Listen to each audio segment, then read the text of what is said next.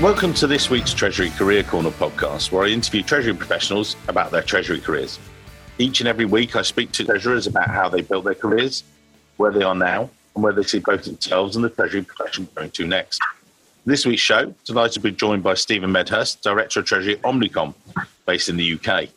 But Omnicom are actually a global leader in marketing communications and advertising services 5,000 clients in over 100 countries. Originally formed in 86 with a combination of three other advertising groups, which Steve will explain a bit later in our chat. But since then, they've just grown and grown and grown.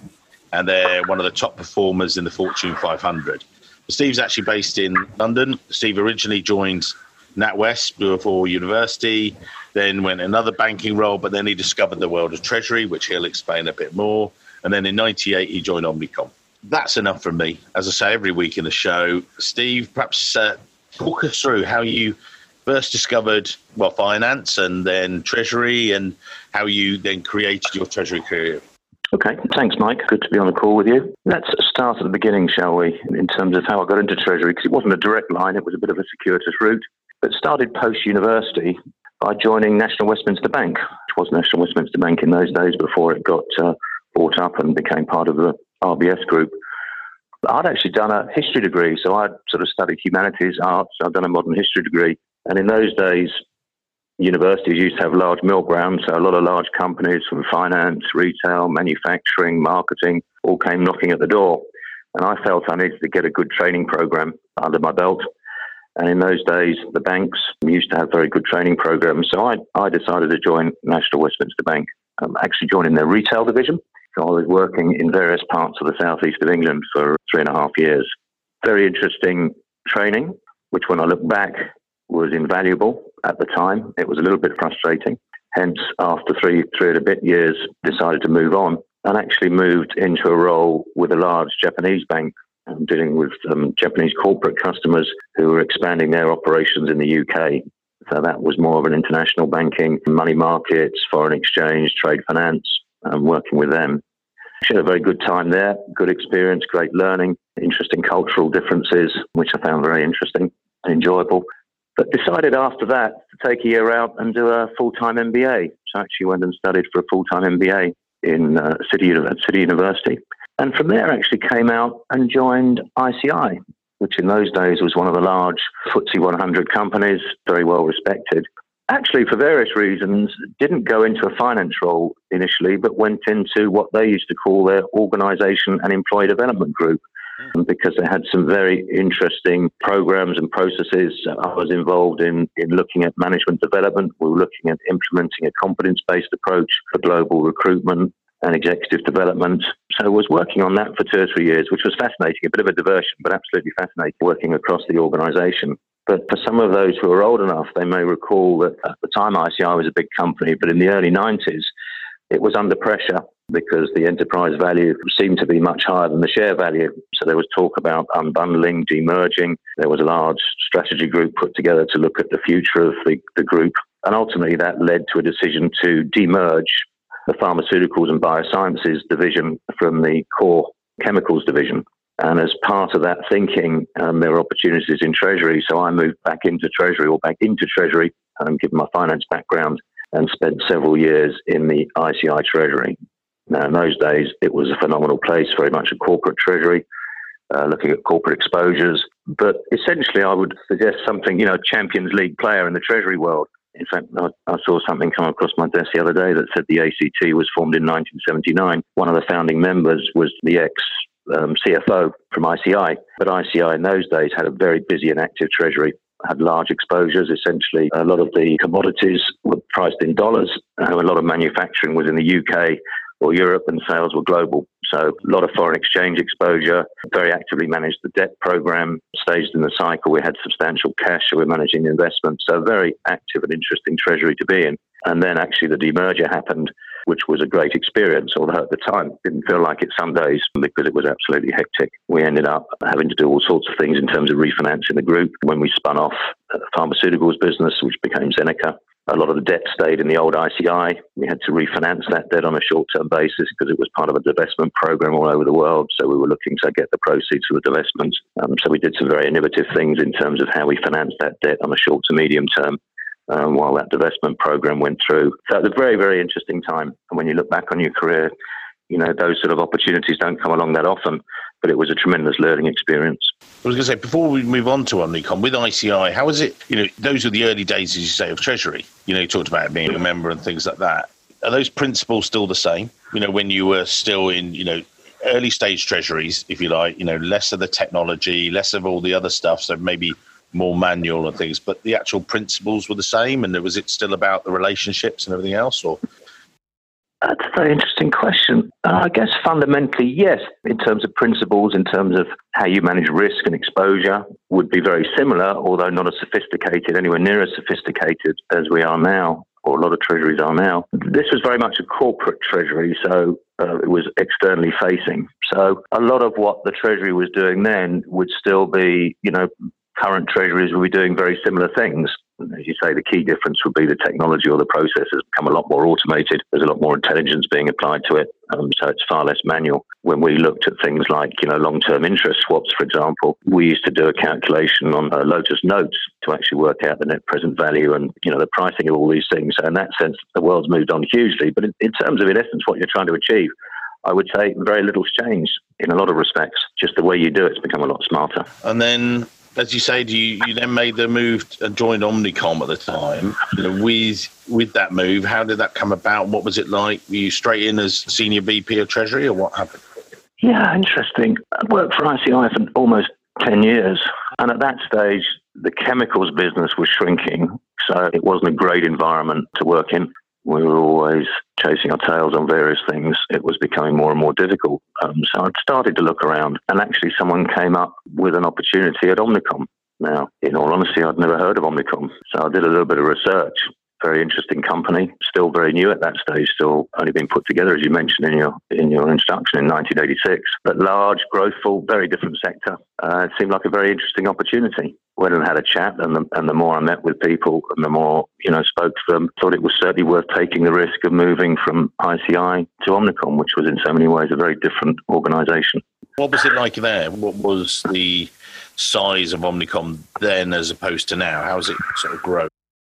In the Treasury function, it was about six or seven people, so it wasn't that large. And that, that Treasury function in London covered Europe, really didn't have that much interaction outside of EMEA. And even in EMEA, it was really mostly the core European countries, so really didn't cover that much of Middle East or Africa at that stage. But six or seven people. We're a US company, so the head office and the corporate treasurer sit in the US and he had set up uh, the Treasury Centre about three years before, so very shortly after the company was formed he wanted a, a, treasury function. And very different in terms of very much more an in-house banking model of treasury. So very much focused or trained at looking at our agencies and how we interacted with our agencies. And essentially a, a core focus on um, cash management and liquidity management but a hugely different to ICI still in its very early stages not very sophisticated very manual processes you know, still trying to impose itself um, within the group which is a very decentralized group. So trying to provide support across all the business divisions in you know a number of countries.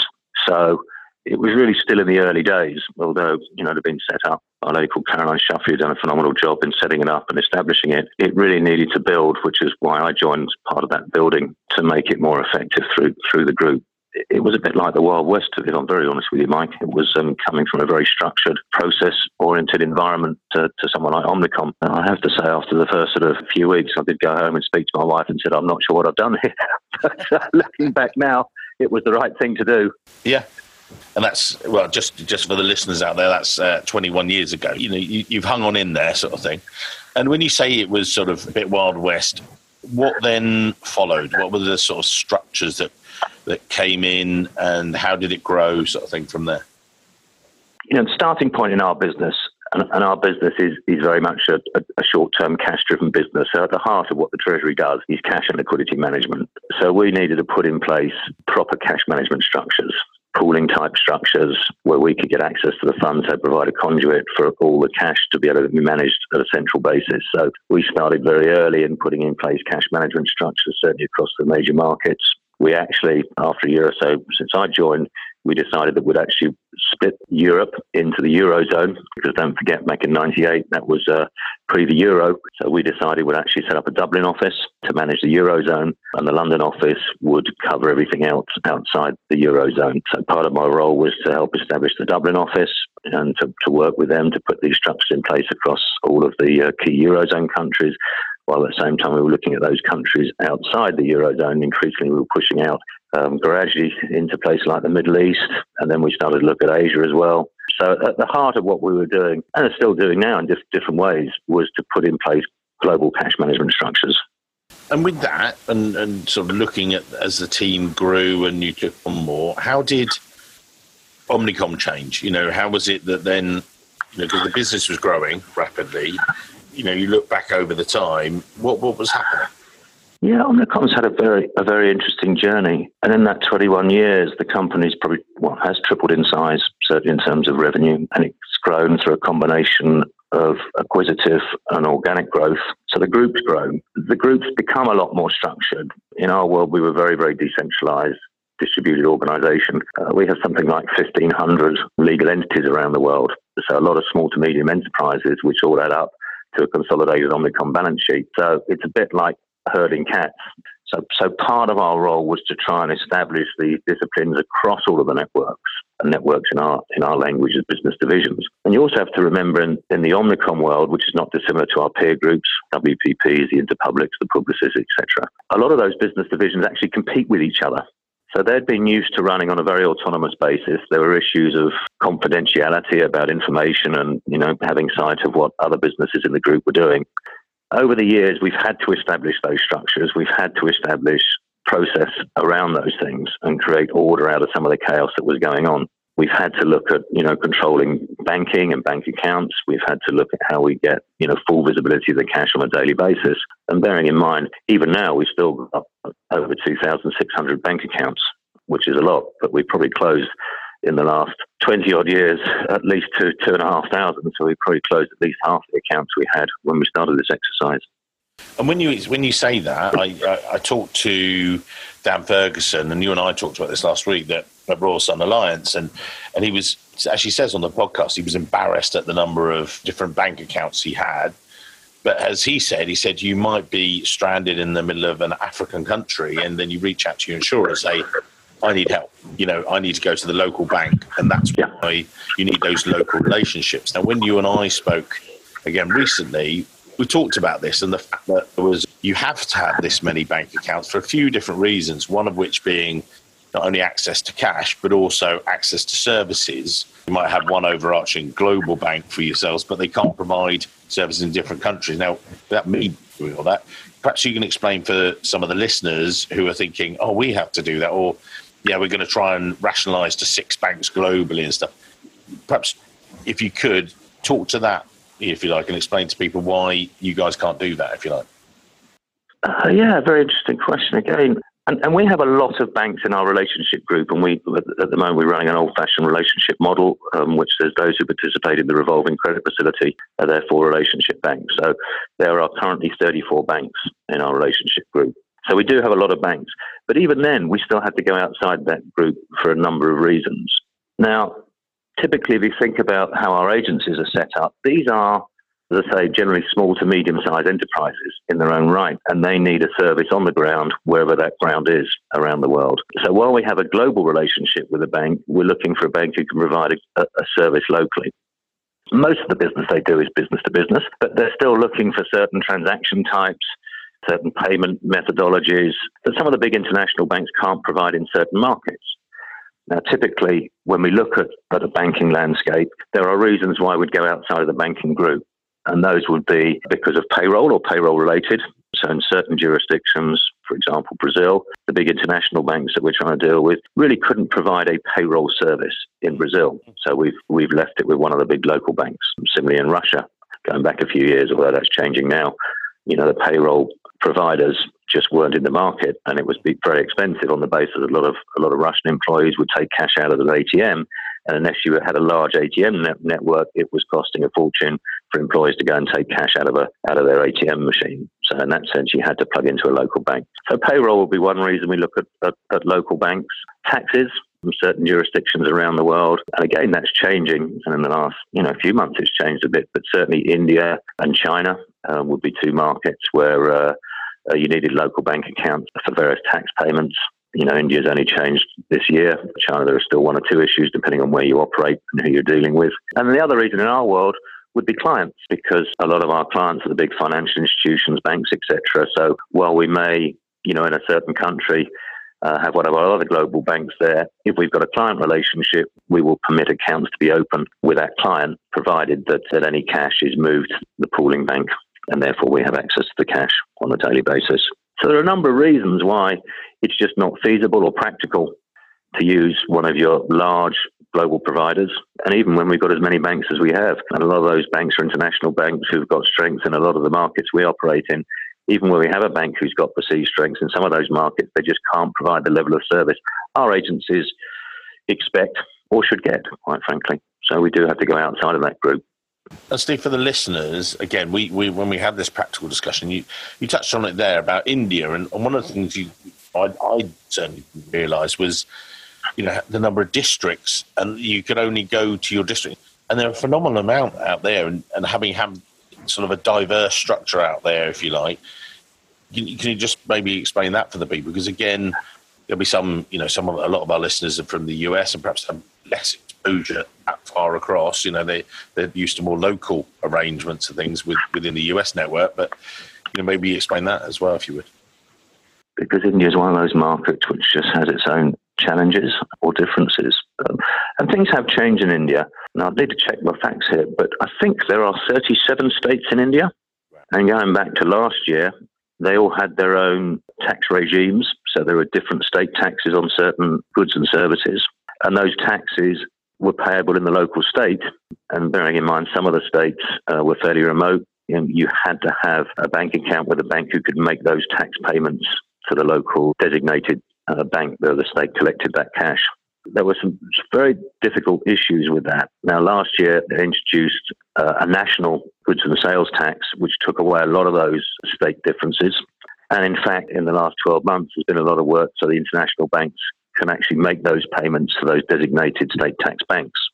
So it's still not completely there, but certainly if you go back more than a year, it was a very, very difficult place to operate. And in our business, although most of our offices are located in three of the major cities, uh, we had a very large field sales force of over 10,000 staff in India who were operating across the whole of the country. It was a very sort of interesting problem we had to do because we had to make these tax payments in almost all of those 37 states. And although they weren't large amounts, it was just a vexatious problem we had to find solutions for. And at, at the time, it meant opening up a number of accounts just to pay those state taxes. You're such a global brand. Can you just explain to our listeners, if you would, that although you're from the UK, what regions do you actually cover? You know, everything outside of the US, basically. Yes, um, you know, as part of the growth of, of Omnicom, but also the Treasury, essentially we've we've got a US based Treasury and an international Treasury. So we have offices in London and Dublin, and the London and Dublin covers literally everything outside of North America. Now, our definition of North America isn't the Donald Trump definition because it includes Mexico, the US, and Canada um, but we're essentially covering uh, everywhere outside of that. So other parts of Latin or South America, EMEA, Asia, Pacific regions. So quite a large sort of global reach in terms of our operations here.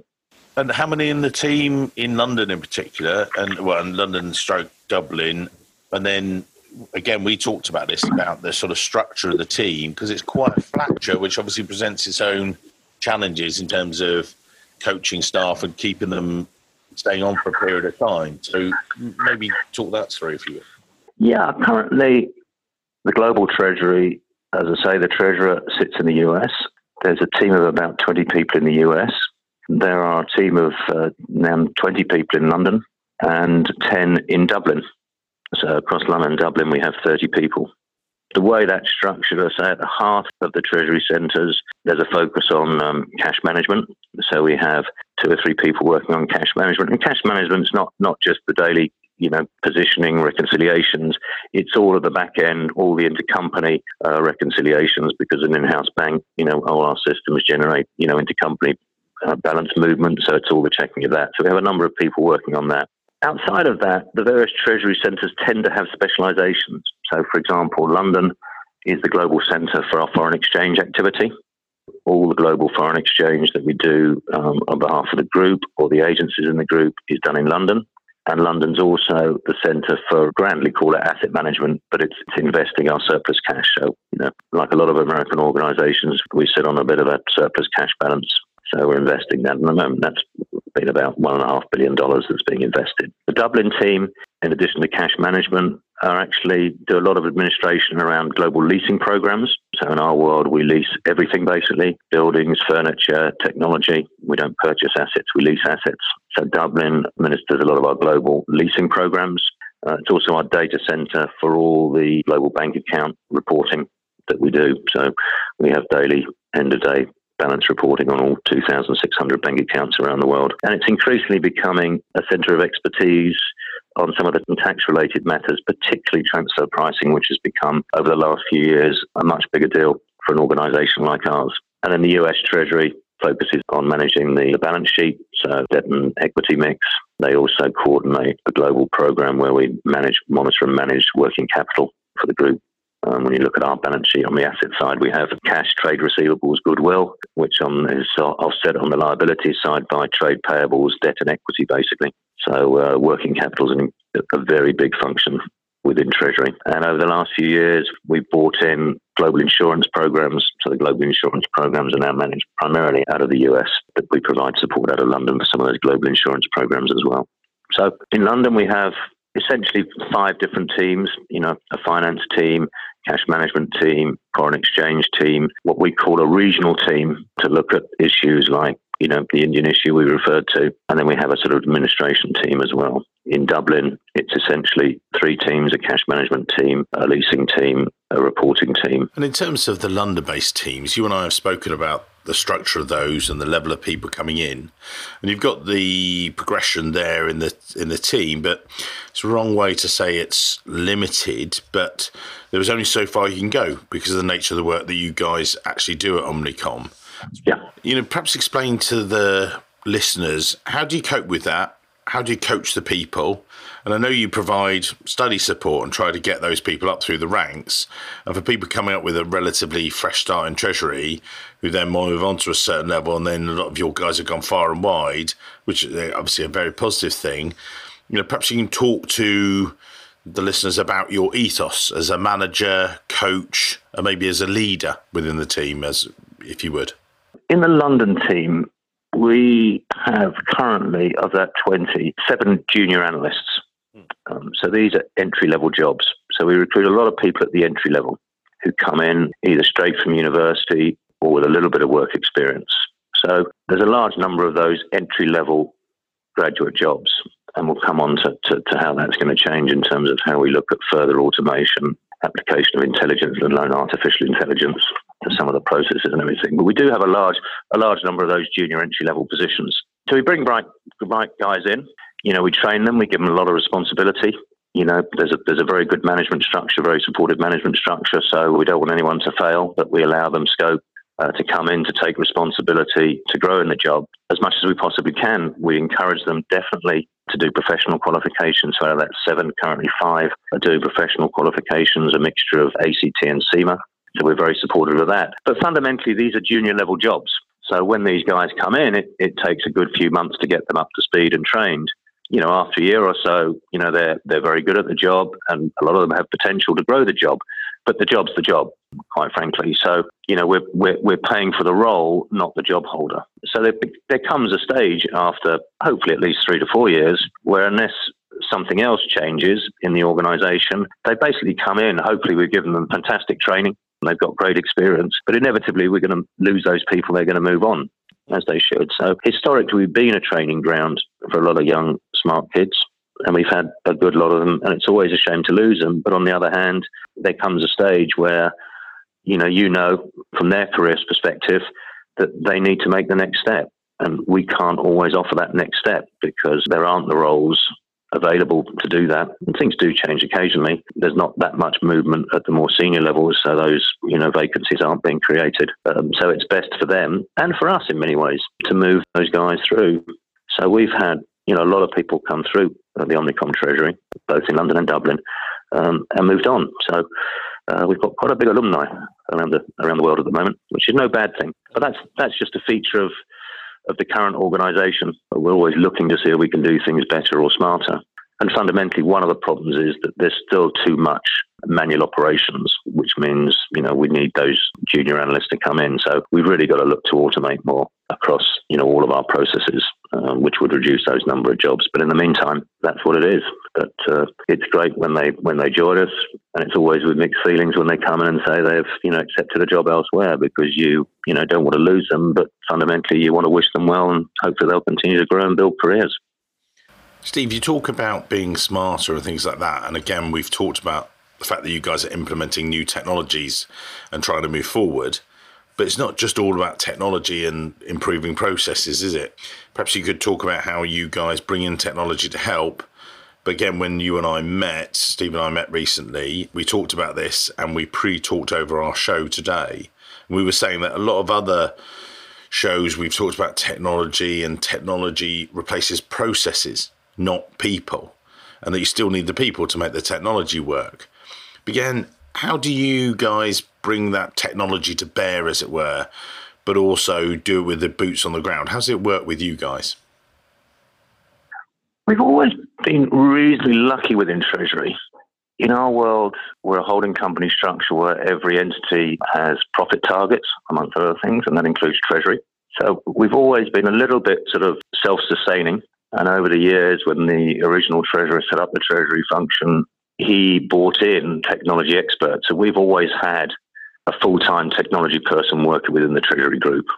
So over the years, we've invested an awful lot in various technologies, whether that's for the, the, the, basic treasury activity, the cash management activity, the foreign exchange, whether it was some of the risk management stuff, the revaluations, mark to market. A lot of that's off the shelf, some of it we've built, particularly around things like leasing programs. We built technology, we built an internet front end for agencies to request foreign exchange transactions with treasury. So we've always invested you know, a substantial amount in the technology, and we've always had support within the Treasury Group uh, or expertise within the Treasury Group.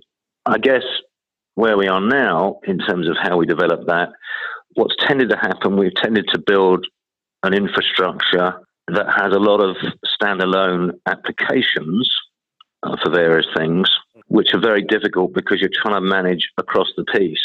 Even things like basic reporting, you know, we're having to sit reporting tools or business intelligence tools on top of various databases, and we're having to try and map various databases across. So, one of the key themes now is to try and integrate those technologies into fewer platforms rather than have the current infrastructure we've got. So, there's going to be a lot of work on simplifying the infrastructure we have and the architecture we have, a lot of work on sitting business intelligence systems on top. So this afternoon, um, even I'm getting trained for a couple of hours on the latest version of our business intelligence tool we use, which is Cognos, because we need to work out how we're going to deploy that more efficiently. So there's there's a lot of work to be done there, but technology is going to hopefully substantially change a lot of our day-to-day operations you know, I'm always intrigued when I sit in peer groups and people talk about how they're applying artificial intelligence to certain things. And that may be as simple as just, you know, positioning and moving cash around the world. It may be, you know, in terms of investment strategies, they're way ahead of us and, and we've got a bit of a catch up to do there. But we're in a good position to do it because we've got the building blocks and the foundation stones uh, in place. We just need to do some work and, and really push hard to simplify that structure and to get consistency across across all of our various applications we're using and to then to start using these uh, business intelligence tools in a much smarter way. But Steve, you, you looking back over your number of years within Treasury, few years now, and you know you've looked at your progression and everything else, and there are other people, you know, perhaps coming up through, you know, maybe members of the team or you know more junior members of staff, and they look at it and say, "Do you know what? I'd like to have a similar background to Steve." Are there any tips that you would, you know, to summarise and finish off today's show that you think, do you know what? sitting back, this is what you should do as a treasury professional? Let's start with something that's probably not a tip, because I would have to say, you know, where I sit now, I've been very fortunate. I've enjoyed a lot of what I've done. I've been very lucky to work for different companies, but to learn an awful lot and to keep learning. And, and I guess one of the things in any career is there has to be an element of luck. I was particularly lucky to join ICI at the time I did, and was particularly lucky to join Omnicom at the time I did. I've also been very lucky over the years in working for some very, very smart people and working with some very, very smart people. So, but when you talk about tips, you know, one of the things I'd say is that um, within Treasury, and I say Treasury is a, a, a big, broad field, and all treasuries are different, but there is always something new just around the corner. And the ability to learn, to understand, to grasp, to get on top of different things. So, you know, I mentioned things like tax. You know, I didn't join Treasury to become a tax expert, but, you know, over the last four or five years in particular, you know, I probably spent 15% of my time working with a tax group on tax structurings, on, on tax issues. So there's always something new. There's always something different to learn. And the ability to sort of grasp those opportunities to learn, to be inquisitive, you know, determination to do, to do the best are, are critical. And, and I know you could argue that that may be the same in any role, but I think particularly in Treasury because, you know, you're interacting with so many different people in my role, you know, I'm interacting. I just look at things like emails, you know, where they're coming from. They're coming from all over the world, coming from, you know, internal, they're coming from different levels of management. There's all sorts of different issues. So having to respond, uh, think about and respond to, you know, such a wide range of issues on a daily basis without knowing, you know, what's going to happen next. Because undoubtedly my role today certainly is different from, you know, a couple of years ago. It will be different in a couple of years' time. How exactly, I'm not sure, but actually embrace that sort of change, that uh, opportunity really it gives to, to grow and develop. Even at my age, Mike, there's still opportunities to grow and develop. So, you know, as you say, you talk about embracing all that. You know, any other, you know, final tips you just look back? I, I would certainly encourage people to take the professional qualifications. But I think you need to, you need to make very careful choices about career steps as well, especially now. In, in my day, the world was a lot simpler place. So you know, when I graduated, probably only, you know, 10 to 15% of people were, were, were, graduates. So there were jobs. A lot of my peer group, you know, joined large companies. Some of them stayed, some of them left, but there were always other jobs. I think that's increasingly tougher nowadays. And some of the old certainties around large companies, that's all changed, and mostly for the better. So you have to be thoughtful about your career choices, who you're going to join, and why you're joining them in, increasingly now. Again, when I when I joined, I mean, it was still I was that last generation who theoretically had a job for life. They were paternalistic companies who had pension schemes and other programs. So I, I would, you know, speak to people as as we do in our team because you know I wear a number of hats, and sometimes some of the team will come up and they'll talk about it. And hopefully, and luckily, I've been in a you know a position where, although I might be the manager, I can also talk to them about their careers, even if that means they might be moving on at some stage. So I think you'd have to be very careful about career choices as well, who to join and why you're joining that company and what you're trying to get out of it. Because, you know, the organization landscape changes so frequently. There's rising stars, shooting stars, you know, which create opportunities. There's a lot of, you know, large, very fast growing companies, which are very interesting places to work, but whether they're good places, you know, for a longer term uh, depends on a number of factors. But I think fundamentally, you need to enjoy what you're doing and you need to enjoy the fact that you know, roles are going to change. You're going to have to be flexible. You're going to have to be adaptive. You're going to, you know, need to learn new things, new skills. You're going to be thrown in front of a lot of different people, regardless of what sort of treasury you work in. You, you're, you're dealing with, you know, senior executives. You're dealing with, you know, external providers, particularly banks. Inevitably, you'll be dealing internally to some extent. So, you know, that flexibility, that desire, that inquisitiveness, I guess, are absolutely critical. But in doing that, you know, and I still do. You know, I wouldn't say every day, but when I'm sitting on the train home, you know, I still think, mm, that's interesting. I learned something today, you know, and it, there's still things I'm learning all the time. In fact, as the world speeds up in so many ways, you know, there's a, there's a lot to learn. Very interesting place to work in Treasury generally.